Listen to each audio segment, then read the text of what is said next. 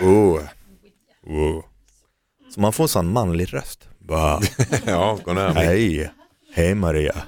Dilemma med Anders S. Nilsson på Mix Megapol. Hej och välkomna till podcastversionen av Dilemma. Här i podden har vi en exklusiv inledning som inte hörs i radion där vi tänkte prata om ett personligt dilemma från panelen. Och efter det så fortsätter programmet som vanligt. Och lyssnar du på iTunes eller podcaster får du hemskt gärna prenumerera på den här podden och efteråt, efteråt ge oss en recension. Maila mig också på dilemmatmixmegapol.se så ger panelen här sina tips och synvinklar på ditt dilemma. Dagens panel Maria Montazami, Josefin Crafoord och Sebastian Boudet. Första Oh, gången Sebastian. fint. Du är jurymedlem. Ja, sa jag det rätt? Det var perfekt. Sebastian, ska jag överdriva? Sebastian Boudet. Nej, det, det här lät väldigt parisiskt. Det Är det inte också. Sebastian? Sebastian. Nej, Nej, den, en, en är tyst. Sebastian. Sebastian. Stja. Ja. Just Du måste det, ha det är det. som... Ja. Ja. Jurymedlem i Dessertmästaren är du, Dessertmästaren i kanal 5 och eh, Nyhetsmorgon. Japp. Eh, första gången i eh, Dilemma. Ja. Ja, och eh, tredje avsnittet av Dessertmästarna sänds på eh, onsdag va? Japp. Mm. Klockan 21.00 På kanal 5. på kanal 5. Sådär ja.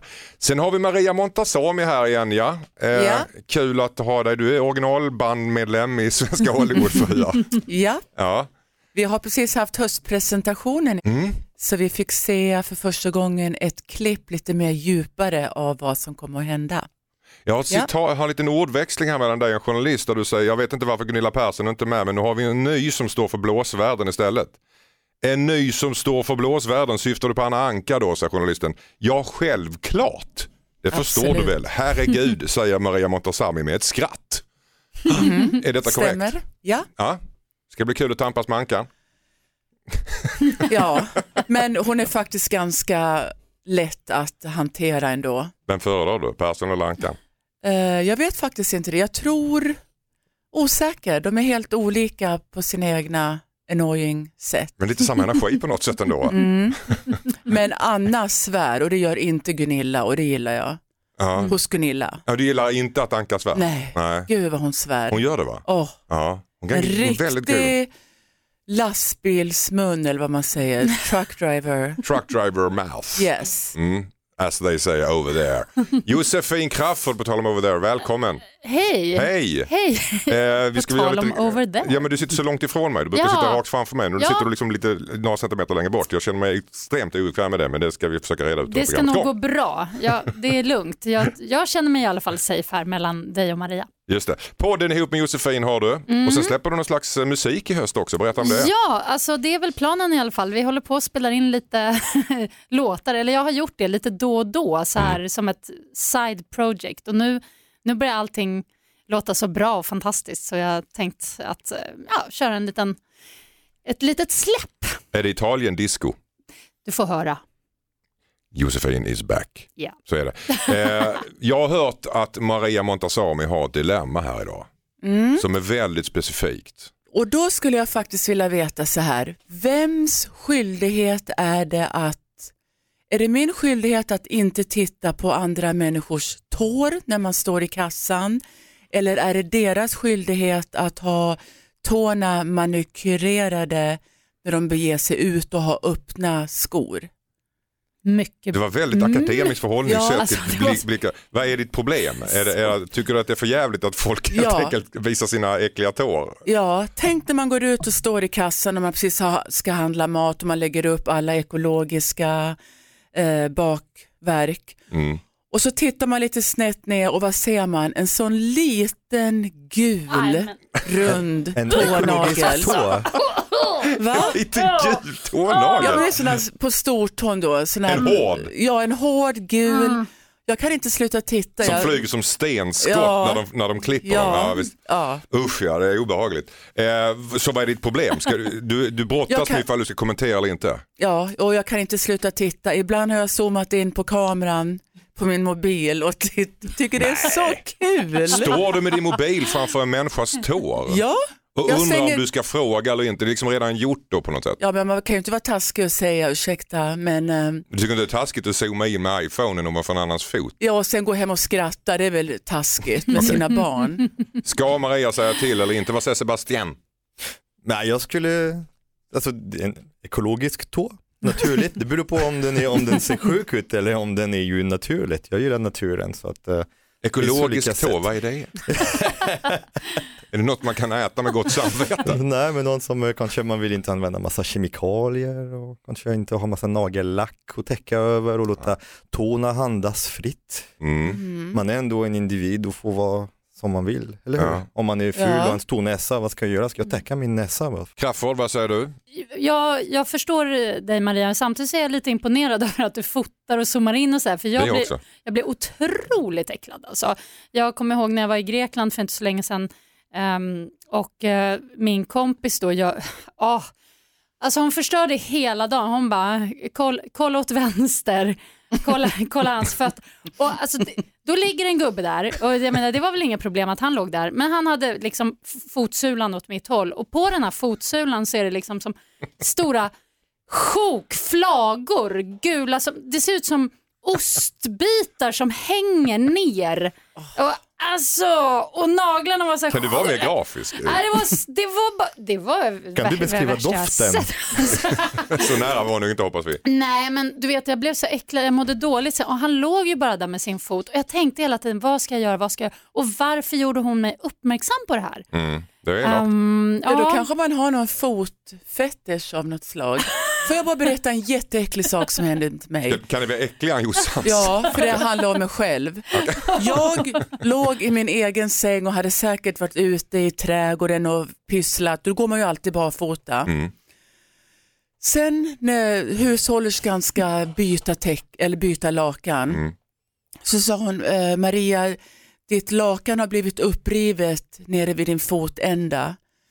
Ska jag slänga det, täck, eller lakanet? Ja, ja, självklart, sa jag. Då är det min häl som har rivit upp lakanet under nattens gång. Ouch! Hur äckligt är det? Ja, det är lite småäckligt alltså. Du är inte den som filar hälar. Jo, jag har jättemjuka fötter, men inte den gången. Inte Och lakanet var väl gammalt. Okej, slitet lakan. Men Ja. alltså, kan man gå så här långt att om det är en väldigt vacker, underbar människa på alla sätt och vis, eh, men naglarna är en, kan det vara en dealbreaker? Ja, Mm, Det är så pass? ja, mm, absolut. Sebastian tittar frågande. Nej, jag tror att jag skulle ändå kunna se över. Du, du, Om du- den personen är väldigt vacker inuti och så, det går alltid att lösa fötter. Hur då? Med en manikyr, en pedikyr. Ja, Ja, men det är ju kemikalier. Nu ja, pratar du det mot finns det. pedikyr med olivolja och äggvita och lite grön Ja, kaffepulver. men du- du skulle man, kunna- hittar säkert, man hittar en lösning. Alltså det här är inte ett stort problem. Alltså det svåraste Men du med menar människor, att, det att, skulle du mena att du tog dig an fötterna och liksom tog hand om det, det här också, gjorde en liten behandling? ja. Mm. Oh. Fast Ja, om den personen trivs bra med de fötterna. Så skulle du ha överseende Det med får det. vara, alltså, det är därför kärleken finns, eller? Här har vi en djup människa. Han, han, eh, han nekar inte till ett par kassafötter. Ja, men jag tycker det är så alltså det är ju bakterier och skit, det är liksom som att ha ett äckligt underliv eller liksom gå runt med löss i huvudet. Alltså man kan väl bara sköta om det precis som andra kroppsdelar. Då, och, och om man nu vägrar göra det, då får man banne mig gömma dem tycker Mm. jag. Nej, det är skillnad på naglar och klor. Det är Mm. en del som har det. Det finns ju mycket så här knotor och knölar och vårtor. Det finns mycket äckligt som kan hålla på där. Okej. Ja. Så ska, eh, är det, det är okej för helt enkelt eh, Maria att eh, kolla och säga till. Tycker du Jossan? Säga till en främmande person? Mm. Täck fötterna. Nej, det kan man inte göra. Det kan man inte göra. Nej. Nej. Jag tänkte att du gör heller Maria. Men du tar bara bilder. Sen De kommer fortsätta att titta och gå hem och skratta. Ja, det låter ju jättetaskigt. Jag hoppas verkligen ingen av er Jag har. hoppas du Maria startar ett Instagramkonto med bara sådana bilder. Alltså Ja. jag kommer ju följa direkt ändå och bara äcklas. Tåkonto. Okej kära lyssnare, vill ni imponera på Maria Montazami så ta hand om era fossingar helt enkelt. Nu fortsätter programmet som vanligt. Hejsan Dilemmapanelen, jag heter Rita. Min pojkvän svär väldigt mycket och jag skäms om vi är ute bland folk. Det är inga grova ord men det låter så himla fult. Jag påminner honom och han brukar förbättras men bara tillfälligt. Sen kryper svordomarna in igen och till slut blir han bara sur om jag fortsätter att påpeka det. Vad gör man om man tycker att ens partner pratar ovårdat och osexigt? Maria Montazami, vad tycker du om folk som svär? Eh, Jag är ju ganska man och kvinna så jag tycker är man en man tycker jag de kan faktiskt få svära till. Jag tycker det är väldigt manligt. Och svära? Ja, faktiskt. Men en kvinna som Anna Anka, Ja. det har jag aldrig hört maken på. Och jag tycker det låter jättefult. ja. Och du ska En- jobba med henne nu ju. Ja, Ja. ja. men vi är vänner och hon vet att jag inte tycker om det. Men en skånsk tjej Mm. som svär, Är det värre med en skånsk som svär? ja för det låter lite grövre. Du vet, det, det blir på ett helt annat sätt. Så jag tycker att eh, män kan svära hit och dit, who cares? Okej, men inte kvinnor. Inte kvinnor. Nej, det är inte Oftast- jättepolitiskt korrekt att säga det där för Nej, jag 2018. vet. Nej, förlåt. Sebastian Baudet, vad säger du? Ja, Jag vet Frankrike, fan. eh, ja. Du går igång här nu Maria. Du ser Ja, men det låter ju så gulligt. Alltså, jag, jag, jag har lärt mig svenska i ett kök med kockar Ja. och båda tjejer och killar och jag tycker att det svenska språket ibland saknar lite så här krydda och lite intensitet Mhm. och att med en liten fan, helvete, skit så kommer man, får man, alltså för mig som behöver uttrycka känslor och Vad säger ni i Frankrike när det blir förbannade? Alltså eh, vi har så mycket fördomar så du kan, kan inte fatta. Vi har, Okej. Man kan skriva en hel bok bara med fördomar. Plus att vi kan inkludera väldigt hårda fördomar i väldigt fina meningar. I Provence man säger ora tre gånger i en mening fast det hör man inte. Det är putain, putain, oh putain, oh putain, oh putain. Man, man säger, det låter nästan som en liten rap. Pating, pating, pating. Ja men det, det är absolut så och då tror jag att eh, om man använder svordomen på, på rätt sätt, tycker att det finns inte så många hårda ord för att beskriva riktigt dumma människor och man är så, gillar situationen och man har ont och man är ledsen, man är förbannad. Josefin Crafoord, Eh, Ja, men det här är ett problem lite som jag faktiskt har haft. Att jag kan hamna i, jag vet inte vad det är, någon svordomsperioder eller någonting. Och eh, det låter ju inte bra. Alltså någon Nej. svordom här och där, det tycker jag kan krydda. ett kraftuttryck men inte när man ersätter det med någonting för att man inte hittar ordet. på något Nej. Nej. Så att ehm, ja, men jag tycker man kan mm, införa den gamla klassiska svärburken. Okej, en femma varje gång man svär eller? Ja, eller det kan ju vara mer pengar så Man att det känns. över till sig själv. Ja, Ja. kanske det. Svärswish. Ja. Varför inte? Är Bra. Nej, men jag tycker att hon kan kanske be sin pojkvän att han svär högst fem gånger per kväll. Ett, ett, ett svordomstak vill du ha. Ja, Mm. Någonting måste ju verkligen tas till för att han ska sluta Mm. med vana och då tror jag att eh, en 20-lapp varenda svordom, det kommer kännas i, i plånboken till slut. Så att det, Det blir en Kretaresa Ja. varje år ungefär. precis, Mm. men ja. Alltså de är inte gifta, de har inga barn, de kan lika bra byta pojkvän och hitta någon som de tycker är bra, pratar fint. Varför ska man försöka ta någon och sen försöka förändra för den personen? Om man återfaller hela tiden, det är för det är en del av Mm. honom, så äntligen gillar hon honom som han är eller får hon byta? Byt partner är Sebastians råd Rita. Hejsan Dilemmapanelen, jag heter Joakim. Jag har blivit en ofrivillig hemlighetsbärare i vår umgängeskrets. Vilket har satt mig i en hemsk situation. Mina två bästa vänner har båda erkänt att de har varit otrogna mot sina respektiva fruar. Med varandras fruar alltså. Jag är rädd att försäga mig när jag umgås med dem och känner att det är en enorm börda att bära själv. Min fru är vän med båda tjejerna också så jag vågar inte ventilera med henne heller. Jag vill att detta ska få ett slut men är rädd att förlora båda mina bästa vänner. Vad ska jag göra undrar Joakim. Den här är ju lite godis i. Vad säger Maria Mont- Montazami?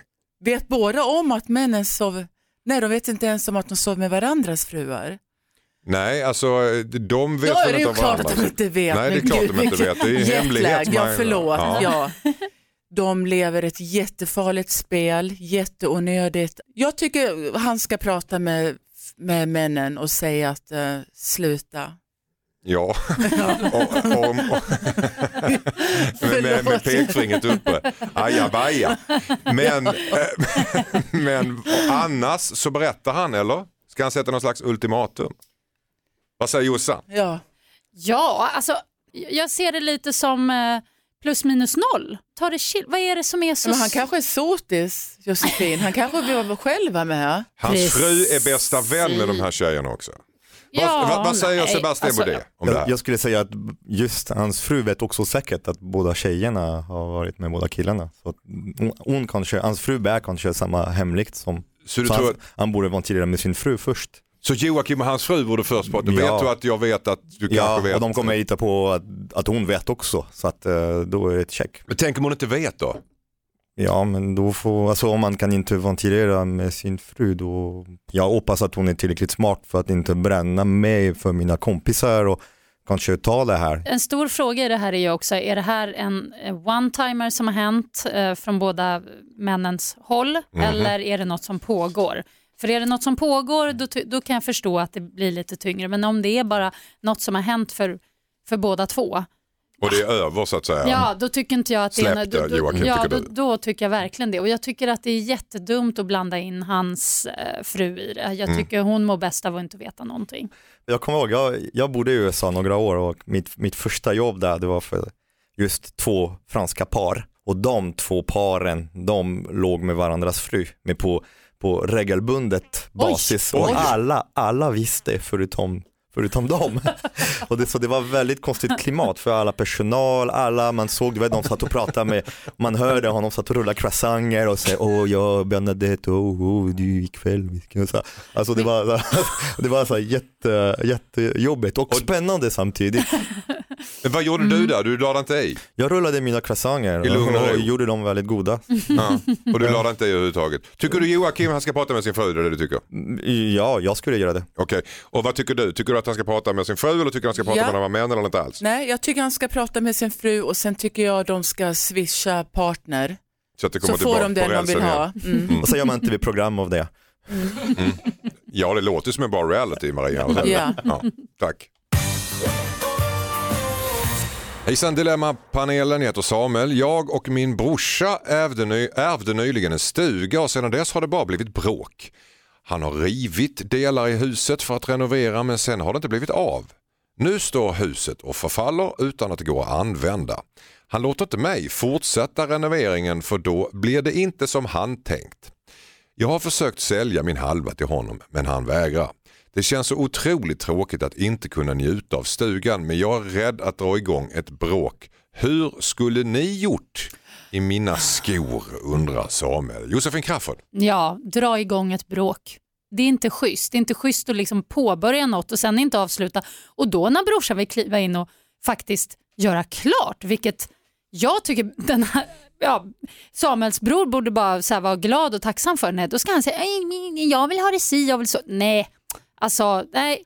Eh, Det är klart att man kan rådfråga med brorsan. Vadå, tycker du den här tapeten är okej eller ska vi ta den? Det, är- alltså, lite kommunikation kan de ju ha. Men bromsklossen måste skärpas och i annat fall så ska Samuel få sälja sin halva så fort som möjligt. Mm. Vad säger Maria Montazami? Jag menar, skulle jag och min syster ärva någonting och samma sak händer, då hade jag också blivit arg. Såklart. Framförallt när den andra inte vill någonting utan bara Ja. vill bromsa. Ja, precis. Det var Jag en sak om man har olika viljor. Vad säger eh, Sebastian? Det låter som så här struttmetoden, att man står här och stoppar huvudet i sanden och alltså gör, gör, gör någonting. Strutsmetoden. Struts, Ja. struts, den här stora fågeln. Det känns så typiskt att man just vågar, så man är konflikträdd och man vill inte våga, våga. Alltså man måste kunna bråka, det är bra att bråka, det är hälsosamt, Mm. alltså få ut skiten, alltså säg som det är och ursäkta min franska men det, det är lite, ta ut med skiten, alltså så lägg grejer på bordet och säg nu vi har det här huset, vi vill kunna njuta av det eller säljer vi, punkt. Du som kom från Frankrike till Sverige, upplever du att vi svenskar inte, inte vågar bråka med varandra, inte vågar prata upp skägget utan att vi duckar hela tiden? Alltså man är lite konflikträdd kanske, man Mm. tycker inte om och, jag älskar bråk, tycker bråk är det bästa Jag som älskar finns. också det. Det är det som är så kul med att åka till Frankrike till exempel. För att där är det, man blir ju ofta lite så här, nästan förnedrad om, eh, alltså om du går in på restaurang eller något. Det gör ju att man taggar till och så måste du liksom möta upp och bevisa så här att nej men fan mig kan du inte klampa på. Och så möts man på något vis efter en stund och så blir det så här härlig stämning. Ja. Jag älskar det. Men franska servitörer är lite grann, vad gör du här? När man sätter sig. I love it. Ska du Nej, äta? Ska du äta? Alltså? Nej, men det, det, Ska du inte ha dessert? Var det inte bra? Jo men vadå? Jag blir anklagad. Mm. Ja. Men man måste faktiskt ställa lite krav och den ena har ju inte mer rätt än den andra om båda har fått ärva sam, lika mycket i stugan eller huset. Nej, och det är dags att ta den här fighten tycker nästan alla här och var inte rädd för att bråka. Ja. I värsta fall får han tutta på. Tutta på. Ja, om det går riktigt, alltså om tiden Mm. bara går och de inte hittar en lösning så får, kanske man kan Jag tänker mig så här fultutta på. Tänk om det blir en uppföljning på det här. Och någon skriver jag tuttade på, jag följde Åh, Jossans råd. Nu Gud. sitter jag på nej, nej, nej. Kumlaanstalten Ja. och har ont Ah, överallt. det var inte så jag menar. Jag, jag menar bara att det är ett Mm. fruktansvärt scenario. Så ska man absolut inte göra. Och tänk vad hemskt om det skulle bli så. Kom överens nu istället. Tänk att jag räddar dig. Oh, tack. Tack så mycket. Skicka in ditt dilemma till dilemma@mixmegapol.se. Det är Josefin Crafoord idag, podcast, podcaststjärnan, det är realitystjärnan och originalmedlemmen i Svenska Hollywoodfruar Maria Montazami mina damer och herrar. Sen har vi kocken från Dessertmästarna i kanal 5, Sebastien Boudin. Jag bagare och konditor om jag får be men Är du bagare och konditor? jajamän. Det är, är det hierarkiskt det där? Att det är lite finare att vara bagare och konditor? Eller är det bara... Ja, nej men alltså det är mest det jag är sen. Jag, Ja. jag kan, Det jag är kan bara- slänga ihop en omelett. Alltså. Jag hade Men, bara eh, fel helt enkelt. Ja. Så, så enkelt var det. Och skönt hur du försökte rädda det plötsligt. Kenken. Det är så här, Rädda mig själv. Alltså Anders. Ja, men det är halva mitt jobb att rädda mig själv ur den här gyttret. Du där hemma, du kan rädda mig också genom att skriva brev. Du är bränslet i det här programmet. Dilemmatmixmegapol.se är adressen. Och nu blir det strax triangeldrama gött folk. Det är Robert som har mejlat mig. Han skriver att hans döttrar bråkar om samma kille. Ny säsong av Robinson på TV4 Play. Hetta, storm, hunger. Det har hela tiden varit en kamp. Nu är det blod och tårar. Fan händer just nu. Det. är Detta är inte okej. Robinson 2024, nu fucking kör vi! Streama söndag på TV4 Play. Ett poddtips från Podplay. I fallen jag aldrig glömmer djupdyker Hasse Aro i arbetet bakom några av Sveriges mest uppseendeväckande brottsutredningar. Går vi in med hemlig telefonavlyssning och, och då upplever vi att vi får en total förändring av hans beteende. Vad är det som händer nu? Vem är det som läcker? Och så säger han att jag är kriminell, jag har varit kriminell i hela mitt liv men att mörda ett barn, där går min gräns. Nya säsongen av Fallen jag aldrig glömmer på Podplay. Hejsan Dilemmapanelen, jag heter Robert. Jag har två döttrar, 25 och 16 år gamla som har världens bråk om en kille. De brukade ha en superfin relation men nu har 16-åringen börjat träffa stora systerns ex. Han är 26 år och känner dem båda genom en fritid, fritidsaktivitet. Jag har sagt att jag tycker att de ska sluta träffas men de ses ändå. Kommer förbi stora systerns jobb och hon blir arg och ledsen såklart. Yngsta dottern bor med sin mamma och mamman vill inte lägga sig i. Jag håller på att bli vansinnig. Kan jag göra något undrar Robert. Vad säger Maria Montazami? Åh, jag hoppas att du inte skulle fråga mig. Ehm, Då gjorde jag det. uh. Oj, så Ja. svårt. Josefin Crafoord, du kan väl Ja. sånt här? Ja, alltså, kan och kan, men, men jag, kan, jag har ju en så här liten tumregel för mig själv i alla fall. Och jag vet att det finns jättemånga där ute som inte håller med. Men jag tycker ett ex är ett ex och man kan liksom inte paxa ett ex. Är det över och det är slut och då måste exet kunna bli ihop med vem som helst. Så därför tycker jag, okej nu är det lite åldersskillnad, hon verkar rätt ung, 16 år. Rätt ung. Ja. Ja.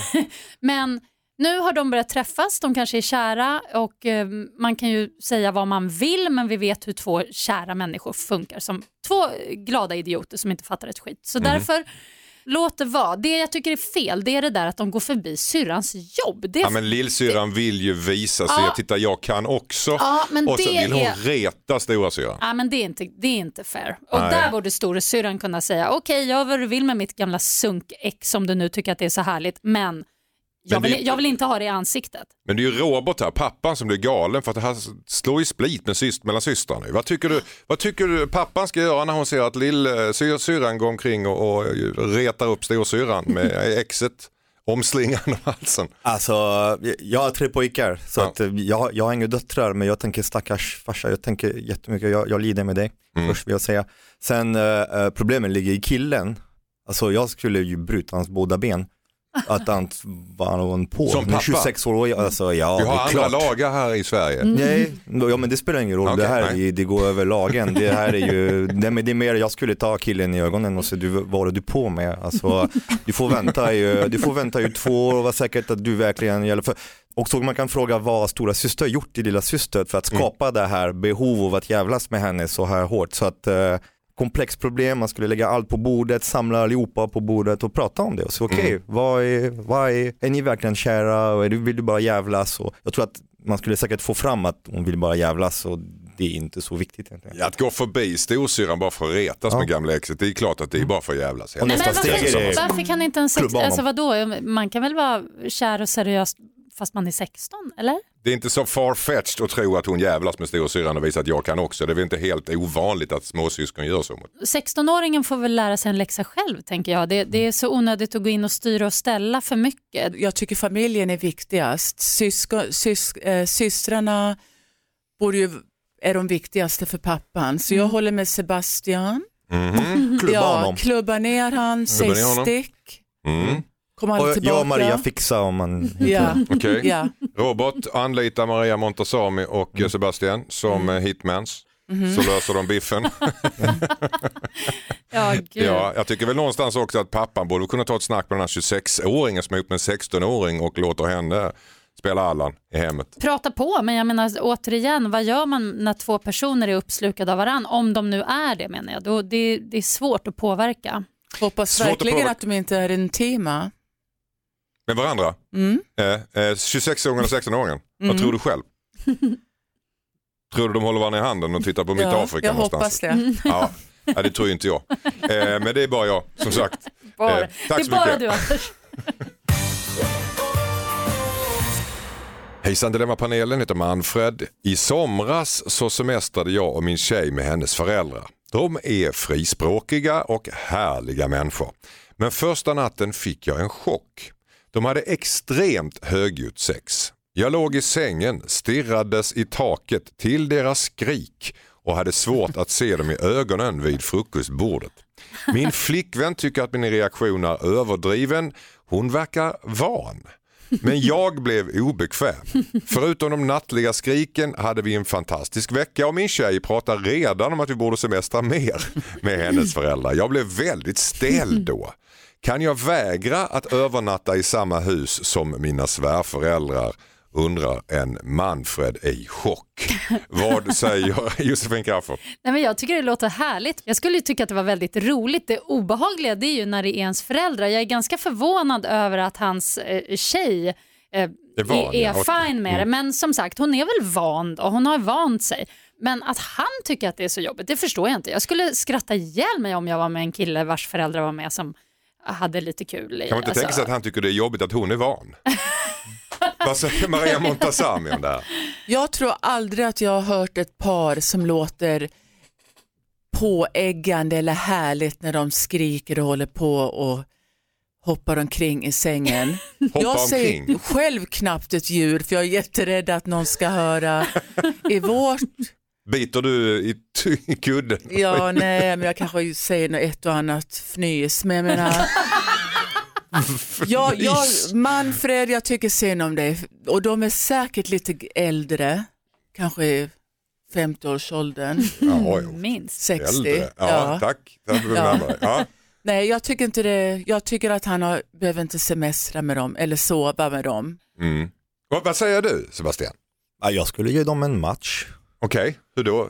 Mm, ah, ja. ja, jag är Ja, men- tillbaka. Ja, men En precis. gökduell. Så Lyssna att på jag din dotter du. Haha. Ja, det var en bra idé.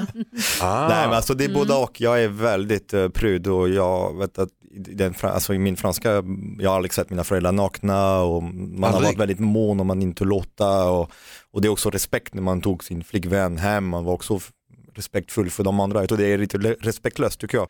Jag skulle egentligen ge, ge dem en bra match bara för att markera så att det blir obehagligt från båda håll på morgonen dagen efter. Men är det Lite lite så osmakligt att duellera med sina föräldrar? Det- det- man låter i sängen. Det känns... Det är lite beror på vad hon säger om man hör så här tydliga ord och gör det, gör det och så. Det kanske är lite jobbigare Men jag tror också att jag har blivit Säger vad? Jag vill veta. Vad, vad säger ni? ja, ja, precis. Ja, oh. Ja, du är verkligen pryd. Jean-Claude. Ja. Ja, oh, Jean-Claude. Oh. Ja, där var det, störde du mig nu? ja, men alltså. Men alltså vadå, är det inte lite inspirerande ändå? Det är ju kanske också ett tecken på att de kommer hålla på länge och inte bli så här trött gubbe och gumma med, med separata sovrum. Alltså, ja, men, eh, Eh, Okej, vad ska, ska de eh, åka på semester igen eller ska, ska de ta separata rum eller ska eh, Manfred helt enkelt skita i att åka tillsammans med sina särföräldrar? Låt dem låta, men kanske ta en, ett rum som har lite tjockare väggar kanske. Tjockare Man slipper. väggar. Låt dem låta, det är ju jättekul att det finns kärlek i huset men antingen öronproppar eller ge dem en match tillbaka. ja, det. det. var, det var lite kul det tyckte jag var faktiskt. kul Ja. också. Ett battle. Ja. Ja. Tack så mycket. Ja. Hejsan Dilemmapanelen, jag heter Alice. Min kille har inte körkort men när han åker med mig så kommenterar han min körning. Han var med med bilolyckan när han var yngre och ville inte ta körkort kort på grund av detta. Men när han sitter i passagerarsätet så är det som att hans nervositet gör mig till en sämre förare. Han kan skrika rött ljus, rött ljus, även fast jag håller på att sakta ner. Han kan dessutom skrika akta när det inte är någon fara alls. Ibland eh, rycker jag till för att jag blir skrämd. Han gör mig till en sämre förare och vi bråkar alltid i bilen. Hur får jag honom att lugna sig? Undrar Alice. Vad säger Maria Montazami? Det finns ingen värre än en sidoförare som sitter och skriker och akta och eller du vet håller på sådär. För det är ju även min man. Han gör det? Ja, han till och med textar mig om han åk, åker till jobbet. Så textar han mig och säger Maria det står en polis där och där. Så kör försiktigt. Men det är ju väldigt omtänksamt men eh, han är jätteinne Nästan på lite det. ängsligt va? Ja, men har den här killen varit med i en olycka?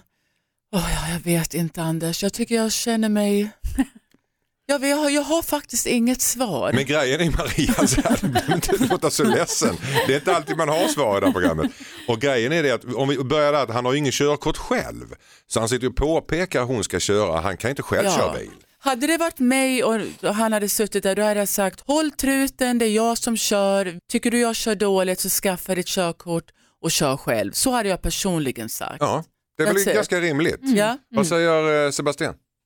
Ja, men alltså, jag, alltså, det är fint, han har haft olycka, han är, han är traumatiserad och så, men det är klart att om han skapar ännu högre fara. Mm. När du sitter i bilen, när jag är i ratten, du inte har ett körkort, jag förstår din trauma och så, men du måste ju ta hand om det, men du påverkar mig negativt och jag kör sämre när du står bredvid mig. Så när jag kör, du håller käften. Jag Mm. ser röda ljuset, jag ser det och, och, och alltså det är hon som håller i ratten. Köp en elcykel. Eller köp en eh, bil som kör själv. Vad, ja, vad säger Josefin Crafoord? Ja, nej, men jag, jag håller helt med. Alltså, jag, mitt ex var ju också så. Eh, satt hela tiden och bara, nu är det rött, nu ska du byta fil, Mm. vänster, höger, rakt fram, stopp. Alltså, det, är ju omöjligt att, att, att köra med en sån. Alltså, man blir ju galen. Ja. Till att börja med kan hon ju sätta honom i baksätet. Mm. Eh, för det, det blir i alla fall lite, lite bättre. Helst i bagageluckan. Allra Jag tänkte helst. precis det. Men- Barnstolen. ja, precis. Bakvänd barnstol. Mm. Med, med, med en iPad och hörlurar. och en silvertejp över munnen också.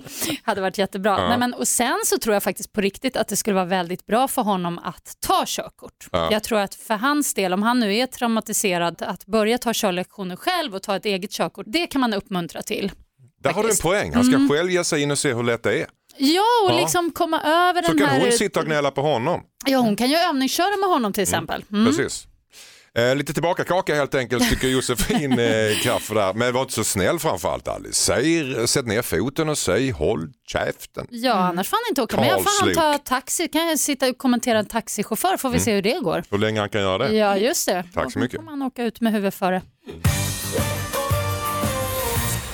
Hejsan Dilemmapanelen, jag heter John. Jag träffade en tjej för några månader sedan. Vi började flörta och det ledde till slut att vi hade sex några gånger.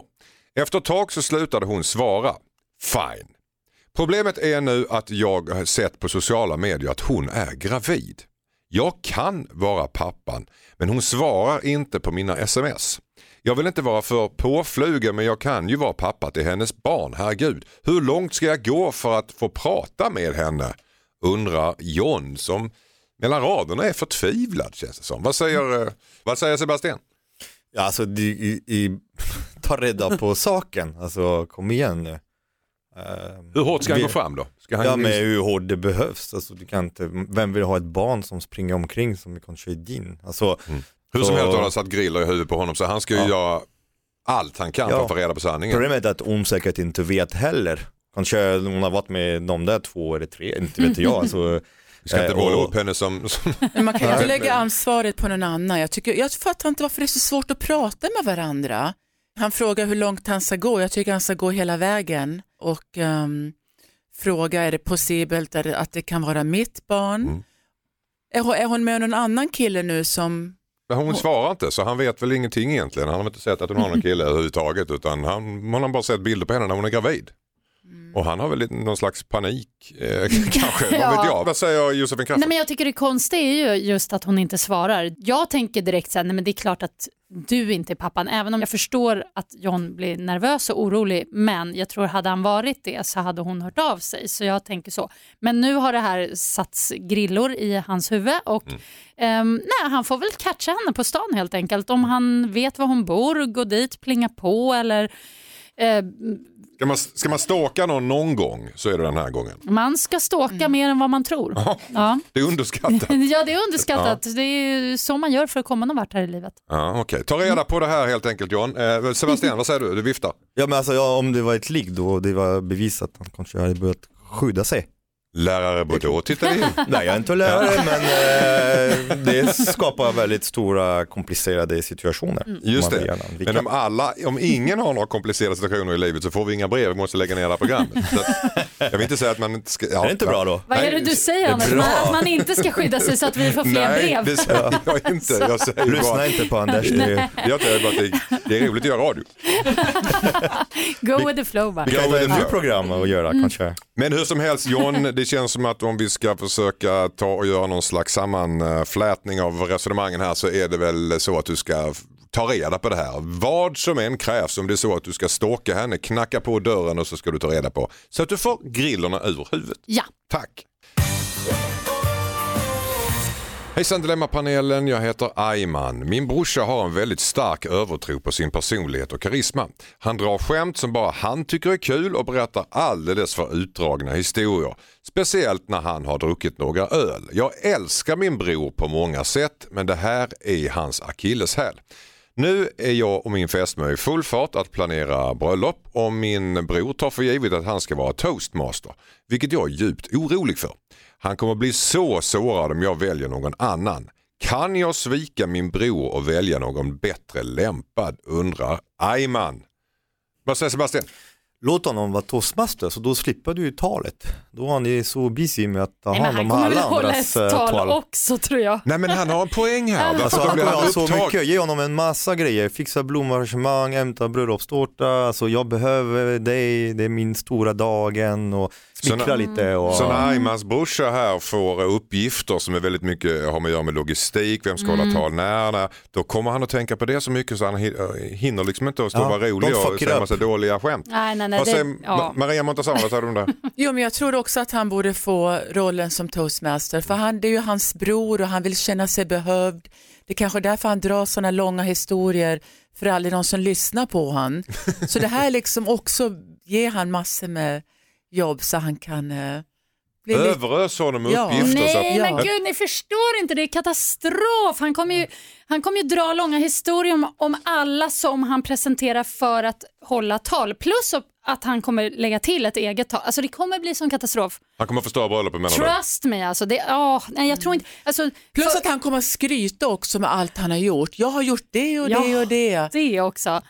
Och Är du med Jossan nu Maria? Ja, men eller jag tänkte... Tack. Ja, jag du, håller du, du vänd jackan på en gång, på Ja. paff på två, med två sekunder. Nej, men alltså, man, man hör ju ibland på breven, man hör så här, när han har fått ett par äh, bärs innanför västen, då börjar han babbla och det tar aldrig slut och han kommer ju få det på det här bröllopet också. Han kommer hålla tal och glömma sin uppgift. Han kommer tro att hela bröllopet handlar om honom helt enkelt. Så att, äh, Kan jag, man eh, be honom att inte dricka den kvällen?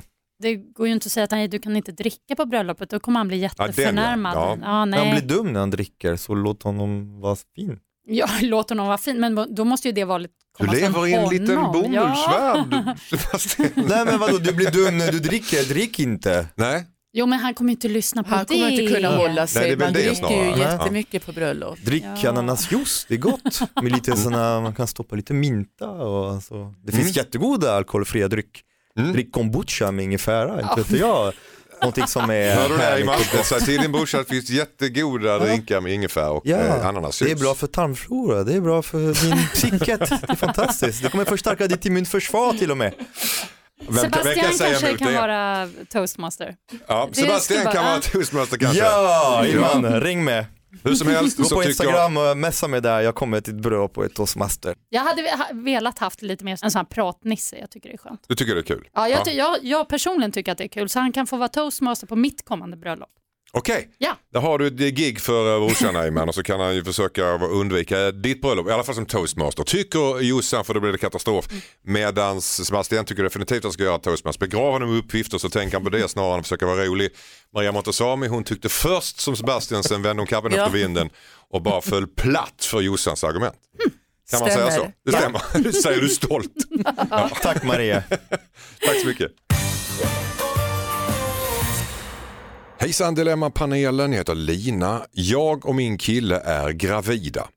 Superkul och spännande, men vi är inte överens om att ha reda på könet. Han är jättenyfiken och vill för förbereda sig på vilket kön barnet ska ha, medan jag vill veta först efter förlossningen. Min kille har ett värdelöst pokerface och har till och med erkänt att han antagligen kommer få säga sig.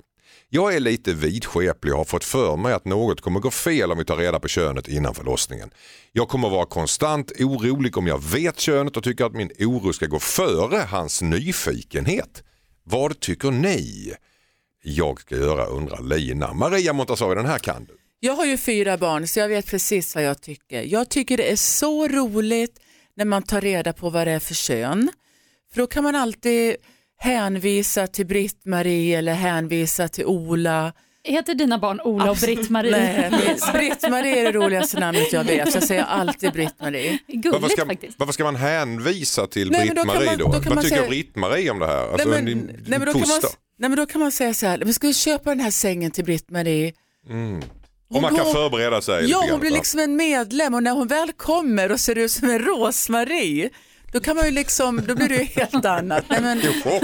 jag, jag, Britt-Marie till Rosmarie, vad gör vi nu? jag tog reda på alla mina fyra barn och när Sara kom då var det Sara och sen berättade vi för Sara när Hanna skulle komma så vi behövde inte ha någon svart sjuka mellan barnen Nej. utan alla var redo och visste vem som skulle komma. Så du tycker att de ska ta reda på barnets kön helt enkelt, Absolut. så de har någonting att relatera till. Yes. Vad tycker Sebastian Boudet? Jag har alltid velat veta, som du säger Maria, att man vill kunna prata och se och känna och, och, och att det här är en, och det är svårt om man inte vet hen, jag hatar det här hen-uttrycket. Så att Mm. eh, man vill veta kille tjej, kan man börja fixa lite kläder, man kan börja tänka på namnet, man kan börja förbereda sig. För det är stort skillnad om det är en kille, en tjej och det Det beror på vem du frågar kan jag säga. Mm. Vad säger Jossan? Nej, alltså jag, jag, jag, jag kan förstå det där med att man vill ha reda på kön och sådär. Jag tog reda på det em, då med, min, med mitt andra barn. Med mitt första barn så vill jag inte ta reda på.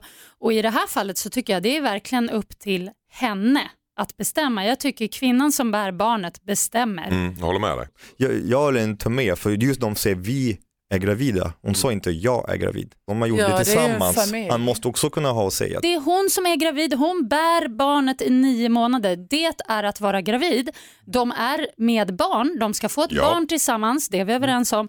Hennes effort bör, tycker jag, göra att det är hon som bestämmer. Ett extremt förmätet av killen att ta äran åt sig för Nej. att, han var, att det är Ja. hon som ska gå igenom de här nio månaderna, allt vad det innebär och så födseln där som är en stor vånda. Så ska han där säga, det var lika svårt för mig. Ah, nej.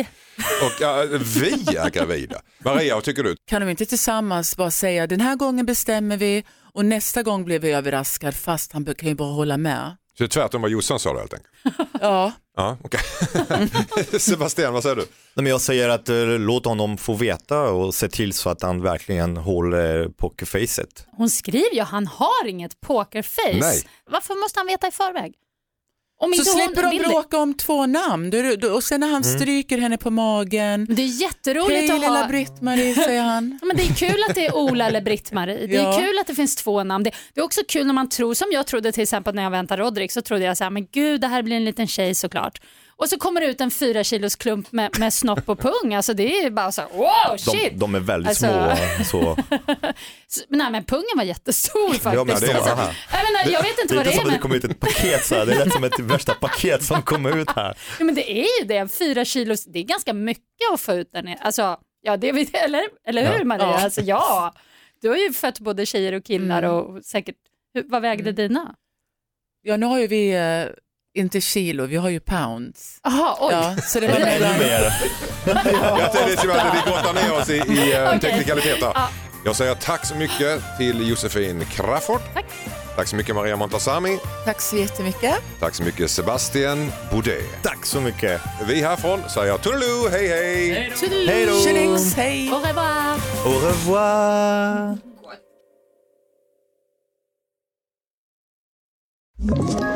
Ett poddtips från Podplay. I fallen jag aldrig glömmer djupdyker Hasse Aro i arbetet bakom några av Sveriges mest uppseendeväckande brottsutredningar. Går vi in med hemlig telefonavlyssning och, och då upplever vi att vi får en total förändring av hans beteende. Vad är det som händer nu? Vem är det som läcker? Och så säger han att jag är kriminell, jag har varit kriminell i hela mitt liv men att mörda ett barn, där går min gräns. Nya säsongen av Fallen jag aldrig glömmer på Podplay.